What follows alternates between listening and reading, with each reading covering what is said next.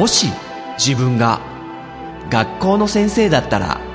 生徒にどんな話をするだろう。この番組はそんな思いを膨らませた結果行き着いた妄想の中のとあるクラスと先生の物語である。さあ今日も先生の授業が始まる。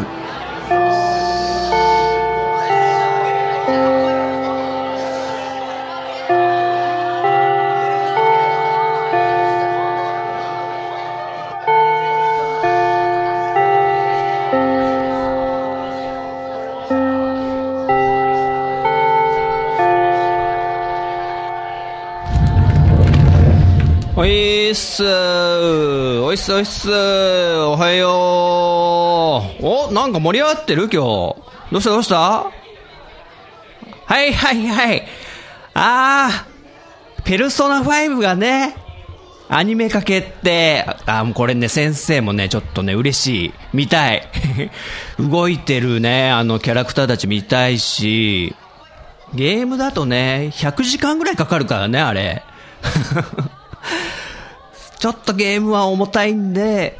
でも話は気になるなっていう人にね、向けてのアニメだったら、単純に2クールで13時間ぐらいで見れるわけだからね。100分の1ぐらいじゃないですか。あとなんだっけ、アニメ化。そうそうそう。シュタインズゲートゼロもね、来たね。いや、先生実はアニメ化待ってたのよ、シュタインズゲートゼロ。そしたらね、あの、プレステ4のフリープレイで回ってきて、あ、無料でできるんだったらやっちゃおうかな、つって。まあ、クリアしたけどよかったね、シュタインズゲートゼロも。で、これアニメ化ってことで、うちの場合はね、奥さんとね、見たいなと思ってたのよ。そうそう、前作のシュタゲは、アニメで一緒に見たからね、奥さんと。で、だから、シュタインズゲートゼロも一緒に楽しもうと思ってたけど、あの、我慢しきれずに先生はゲームプレイしてしまったっていうね。だから内容も知ってる状態で見るわけだけども。ねあとね、アニメ化ね、なんかね、あったんだよな。なんだっけな。あ、あ、あれだ。ゴールデンカムイ。やっちゃいますか、あれも、アニメ化。ちょっと、あのー期待と不安がね、やっぱあるよね。やっぱ、なんだかんだ、ね、漫画からアニメになるっていうのは多いね。あと実写化とかも、なんか最近やってるのってほぼほぼなんか原作が漫画なのばっかなんじゃないのかなと思って。まあそれだけよくストーリーがね、出来上がってるっていうことだから、やっぱ漫画は強いなと。いうことでね、ね、前回もちょっと漫画の紹介したけど、先生ね、あのまだまだ読んでるんですよ、いろいろ。だから今日もちょっと紹介しちゃおうかな。ね、やろうか。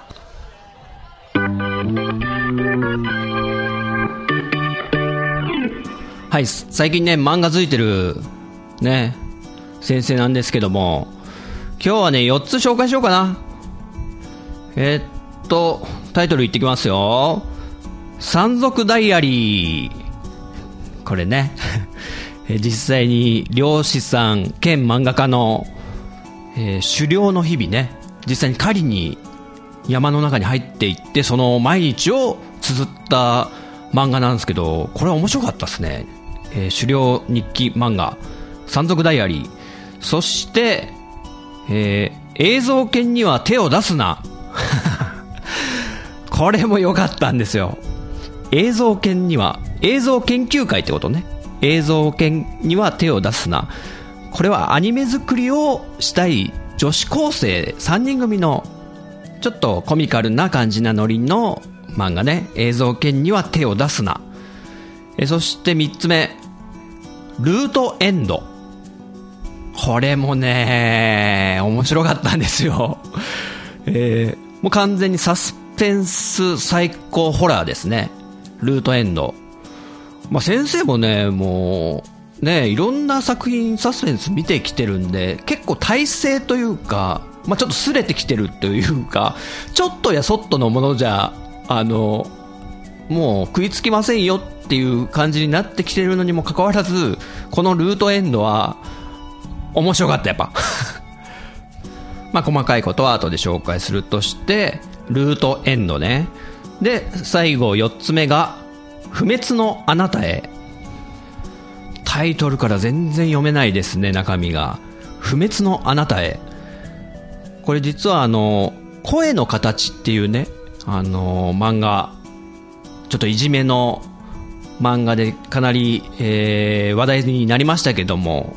その声の形を描いた作者さんの新作で、ファンタジーなんですよね。まさかファンタジーが来るとは思わなかったってことで、世間のみんながね、こう賑わってるらしいってことで読んでみましたけども、これもね、なかなか、ちょっとね、理解するのが ちょっと難しいんだけど、やっぱ飛んでるんですよね、あの、設定というか。まあこれも後で紹介するということで、えー、不滅のあなたへ。ね、今日はこの4つをちょっとね、紹介させてもらおうかな。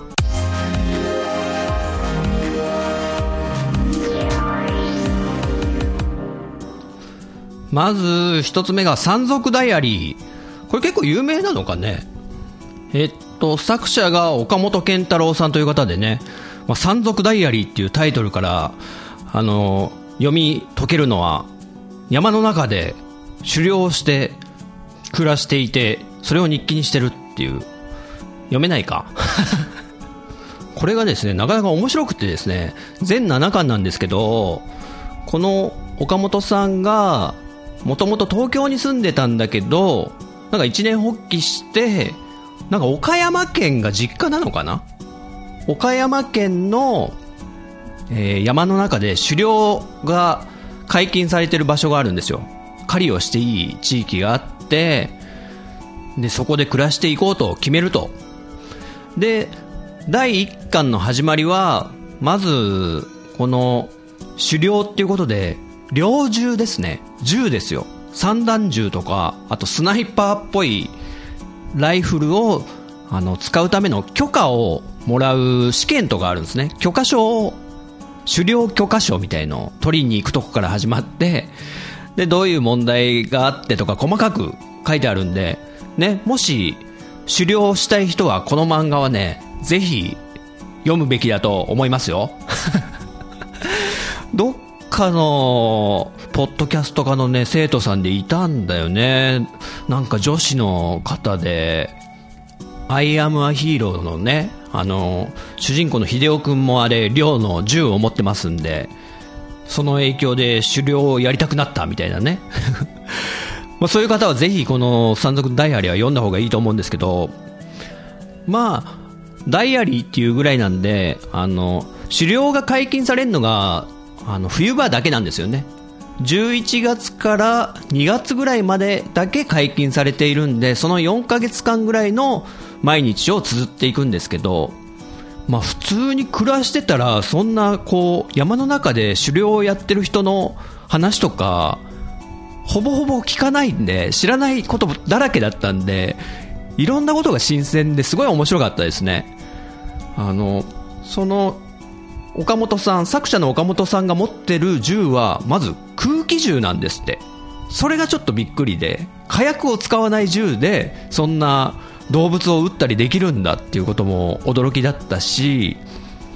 あとね、結構仕留めたりするのが鳥が多いんですよね。スズメ、ハト、カモ、あとカラス、あとキジとかね。で、あと、イノシシとかも狙うんですけど、イノシシは大体罠をこう作って、それで仕留めるみたいな。で、その罠の作り方とかも、こう、近所のホームセンターに行ってワイヤーを買ってきて、これこれこういう感じで組み合わせて出来上がりみたいなね。あと、銃を持ってるわけなんで、まず、家にちゃんと銃のしまう金庫みたいな、しっかりしたものを、えー、置いてないと、あの、許可が出ないと。で、そのしっかりしまえるえー、ライフルホルダーみたいのがあるかどうかを警察がチェックに来るとかねそれで初めて許可が下りるとか、全然知らないじゃないですか、そういうこと。そういう新鮮なことが全部この山賊ダイアリー書いてあるんで、へー、へーって言いながら 読んじゃうような。あと当然捕まえたあの鳥とかは自分でさばかなきゃいけないんで、この岡本さんは普通にマンションに住んでる方なんで、あの、ベランダに出て、あの、鳥の皮、皮というか、羽をむしってるみたいな。すげえとか思って。で、料理するためにはね、全部自分でさばかなきゃいけないんで。ああ、そうそうそうそう。ね、ゴールデンカムイがまさに北海道の山の中で明治時代にちょっとサバイバルのような生活するけど動物捕まえて食べたりね。そうそうそう。その部分だけを、狩猟の部分だけをこう、特化してるんで、しかも現代の日本ですからね。まあそういうのに興味がある人は絶対面白いんじゃないかな。あ、あとこの岡本さんが使ってる銃が空気銃ってさっき言ったけど、空気銃だからこう、撃つ前にシャコシャコシャコシャコこう空気入れみたいな ね、タイヤの、自転車のタイヤの空気入れに空気を入れるみたいな感じで、空気圧を増して、それで撃つみたいな。あと、漁師仲間の方々とか、あと、年配の先輩の方々とかね、この岡本さん多分30代ぐらいの方なんだけども、先輩の漁師さんとかもう、5、60代の方とかね、いるんで、ベテランの。そういう方にいろいろ教わったりとか、あと、漁師同士でのルールとかね、あと、やっぱ怪我も怖いじゃないですか。山だから、ちょっと遭難っぽいことになっちゃったエピソードとか、で、えー、先輩の漁師さんと揉めちゃうとかね。ちょっとそこら辺感動的な話があったりもするんで、興味があったらどうかなってことでね。まあ、先生はね、この山賊ダイアリー読んで、あの、そこら辺に飛んでるスズメが、食べ物に見えちゃいましたからね、本当に。これ本当、本当なのよ。カラスはちょっと無理だな。カラスはちょっと食料には見えなかったけど。はい、ということでね、山賊ダイアリー。全7巻ですね。さあ、お次行ってみよう。えー、っと、映像犬には手を出すな。来ましたね。映像犬っつうのは映像研究会。この映像犬には手を出すなはどういう話かっていうと、青春女子高生ドタバタ日常ものって感じですかね これもなかなか面白くってですねあのとある高校に入学した女の子3人組がアニメ大好きだから自分たちでアニメ作品を作りたいってことででその部活を一から作り上げるみたいな話ですね。まあ、こうやって話すと割とありがちな設定っちゃ設定なんだけど部活作るためには生徒会に OK もらわなきゃいけないとかね。ありがちなんだけど主役の3人の女の子がなんかずっこけ3人組みたいな感じなんですよね。チビとノッポとあと普通だったらデブじゃないですか。でもこの映像犬には手を出すのはチビとノッポと美人なんですよ。この3人組なんですよ。チビの女の子がなんかアニメの背景画を描く設定とかを決めるのが超得意ででもキャラクターは苦手なんですよ。でも美人の女の子はキャラクター描くのがめちゃくちゃ得意みたいな。でのっぽの女の子は特にあの描けない。何も描けない。でも束ねる力は強いと。この2人を組ませてこのチビと美人を組ませてやったらすげえアニメ出来上がっちゃうぜこれ。よし私がプロデュースしちゃうぜみたいな。っていう3人組なんですよ。あの背景得意な人。キャラクター得意な人そしてプロデュースが得意な人とこの3人が揃ったもんだからよしやったるわ生徒会をうなずかせてやるアニメ作ったるわ行くぜみたいな感じな、まあ、楽しいノリですね。で、この作者さんの書いてるキャラクターとか、あの、バックボーンとか、その、高校の造形とかも、なんかちょっとジブリの影響を受けてるような感じで、海の上に、こう立てまして立てまして、作ったような、千と千尋に出てきそうな、なんかそういう建物だったりとか、あとこの女の子たちが、あの、アニメを作ろうって時に生み出す、あの、メカとかね、飛行機とか、あの、バイクだったりとか、造形を作る時にも、もうめちゃくちゃみんなで想像して、このバイクは変形するんだ。このギアを W に入れるとウイングが出てくるぞ。いいね、いいね、いいね。それでそれでみたいな。だから空中でガソリンスタンドがあった方がいいよね。とか、こうみんなで相談しながらわーわーわーわー言いながら決めていって、みんなで頭の中で想像してるシーンとかも全部それがこう漫画の中に出てくるんで、実際にね、その頭の中の空想が具現化してるようなこう状態とかがもう見ててワクワクしちゃうんだよね、こっちとしては。うわ、すごいアニメできそうだな、この子たちなら、みたいな感じでね。で、そんな期待が膨らむ第1巻。まだ1巻しか出てないっていうね。さあ、この3人の女の子、まず、この映像研究会作れるんでしょうかと。生徒会から OK もらえるんでしょうかっていうことでね。ちょっとね、先が楽しみな、えー、作品です。映像犬には手を出すな。なんと作者の大原澄人さん、デビュー作らしいです、これ。結構、すごい新人さんですよ。さあ、お次、ルートエンド。これは、英語表記ですね。ルートエンドって。これはですね、先生の好きな、あの、猟奇的殺人者サイコパスな、えー、連続殺人鬼が出て、それを追うミステリーですね。で、これもね、まだ1巻しか出てないんですけど、まあ、1巻読んだ感じだと、めちゃくちゃつかみは OK。もう、これは面白そうだぞ、みたいな 展開で、まあいろいろちょっと変わってるとこもあったりするんだけど、まあ、基本的にはミステリーなんですけど、主人公が特殊清掃業っていう仕事についてるんですよ。これがちょっと変わってますよね、まず。その主人公春野がやってる仕事、特殊清掃業っていうのは何かっていうと、いわゆる、こう、家の中で自殺とか孤独死とか、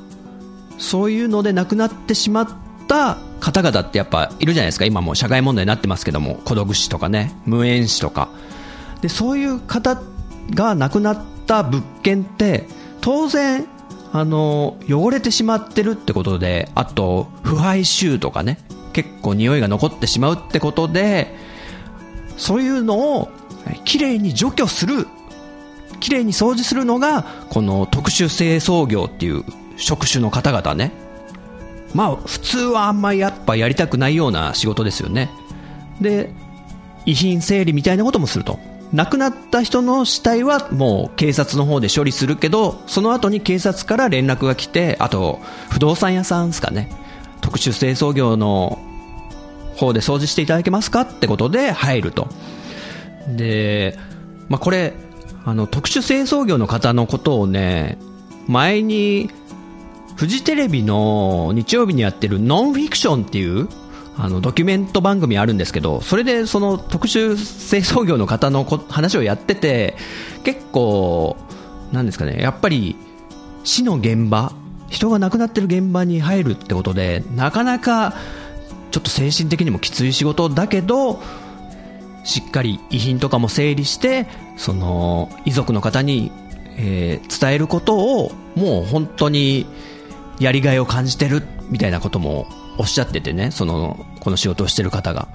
で、このルートエンドなんだけど、主人公の春野くんっていう、まあ、20代前半の若者なんだけど、彼も同様にこの特殊清掃業にやりがいを感じてると。で、そんな、えー、主人公の春野くんが住んでる、そして主に仕事をしてるこの街で、実は連続殺人鬼、いわゆるシリアルキラーっていうのが出没してると。で、その、えー、殺人鬼のことを警察はエンドって呼んでんですよ。エンド。終わるって意味のね。なんでかっていうと、まあ、ちょっと、ちょっとグロいですよ、今から話すこと先生。気をつけてよあの、そのシリアルキラーのエンドは、人を殺してバラバラにするんですよ。で、そのバラバラにした死体で、英語のエンドっていう文字を、END っていうアルファベット3文字を、そのバラバラにした死体で文字にして、いつも現場に残していくと。だから、警察はこの連続殺人鬼をエンドっていうね、名前にして追ってるけど、まだ未解決であると。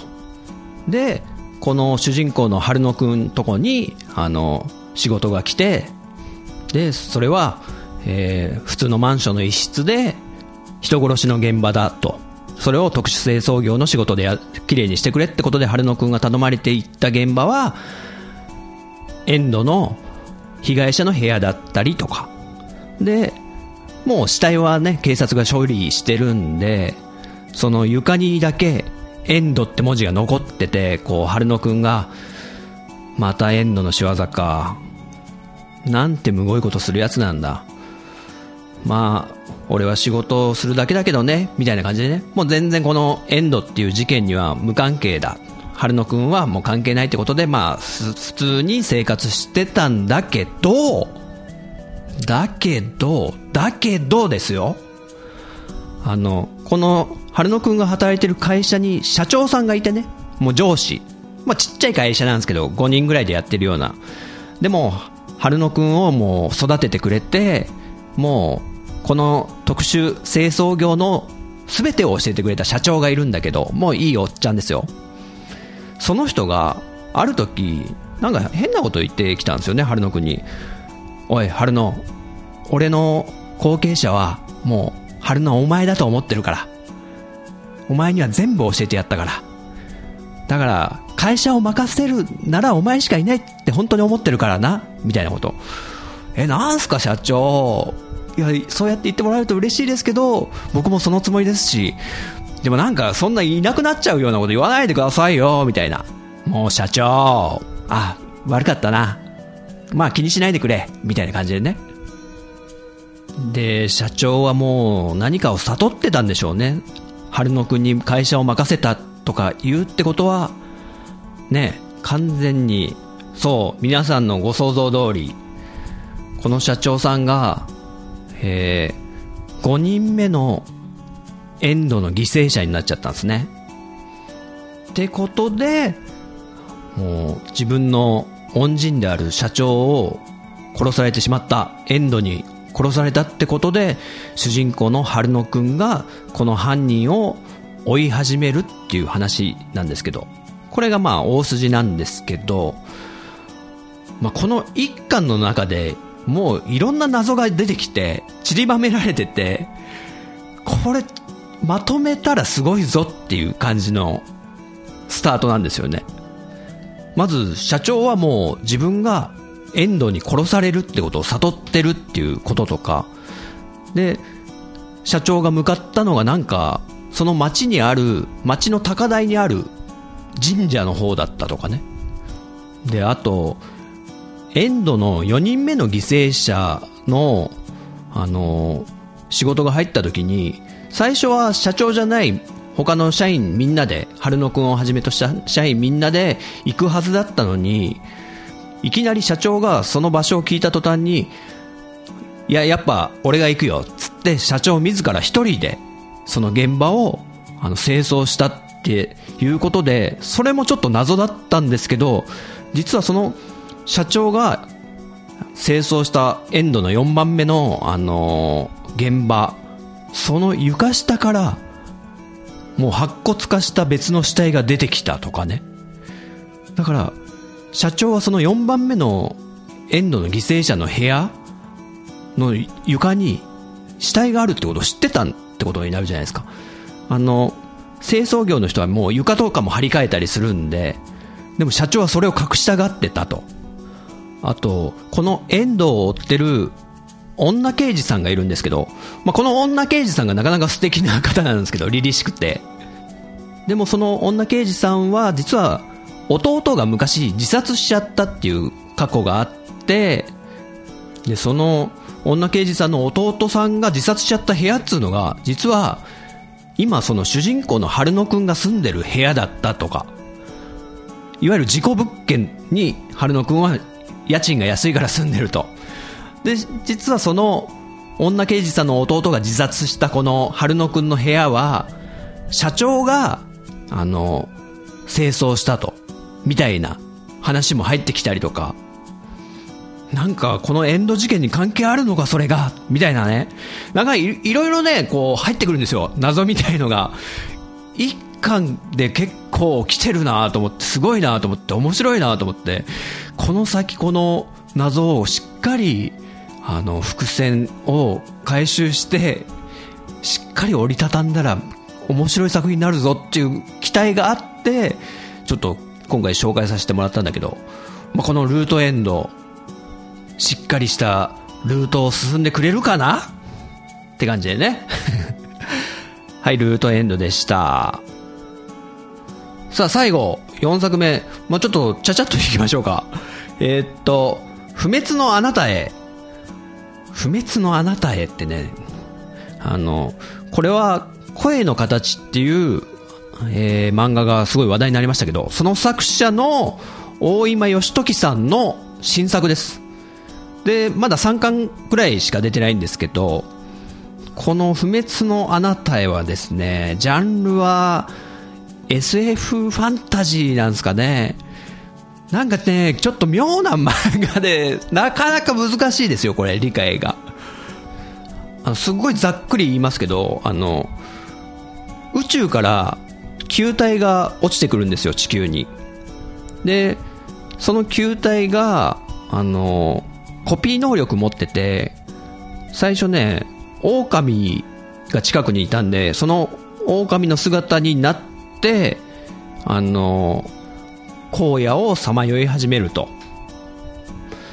で次にその荒野をさまよっているあのもう瀕死の少年がいたんですけどその少年と狼が出会ってで一緒に旅をするけどその少年は倒れる。そしたらその狼になってた球体は少年の力をコピーするというか少年の姿をコピーして今度は少年の姿であの荒野をさまよい始めてみたいな感じなんですよ。ちょっと分かんないですよね意味が。いや本当最初わけわかんなくって。でその少年があのある種族の人たちと出会って交流してあここで幸せに暮らすのかなと思いきやまた違うとこへ飛んで違う話が始まるみたいな。なんか説明しづらいなこれ。で先生これこの「不滅のあなたへ」読んでて思ったのがなんかねあのコピー能力を持ってるってことで手塚治虫の火の鳥に出てくるムーピーっていう種族がいるんですよ。何にでも化けられるやつ。でその拾ってくれた人たちにこう都合のいい姿形に変身できるんで幸せをあげられるみたいな。そういうムーピーっていう種族がいるんですけどそれを思い出しましたね。あともう一個また手塚治虫のユニコっていうねユニコーンのあの男の子のユニコがあの、まあ、いろんな世界に飛んで、まあ、飛ばされるんですよね女神様にユニコは。嫌われて。でもその飛んだいろんな世界で、まあ、ヨーロッパの方に飛ばされた。でもその街であの幸せを振りまいて。でまた女神様に嫌われてまた他の場所に飛ばされて今度はあの猫のチャオと仲良くなって幸せにしてあげてみたいな話なんですよユニコって。なんかその手塚治虫をリスペクトしてる感じなのかなってちょっと思った感じでまだ3巻までなんでちょっとね謎なんですよね。でなんか3巻ぐらいからこのもともとは球体だったわけでで地球に降りてきたわけでなぜその球体となって地球に降りてきたのかっていう謎とかがなんとなく見えてくるみたいな展開になってくるんでまあこれからなのかもしれないですね。だからちょっとチェックしてみたいなってことで、まあ、紹介させてもらったけども不滅のあなたへさあ今日は4作品ね、紹介させてもらったね。えー、1個目が、山賊ダイアリー。2作目が、映像権には手を出すな。そして3作目が、ルートエンド。そして4作目が、不滅のあなたへ。さあ、えー、この作品好きですよとか、えー、知らなかったからちょっと読んでみようかなとかね、そういうのあったら、嬉しいね。はい、ということで、授業、授業。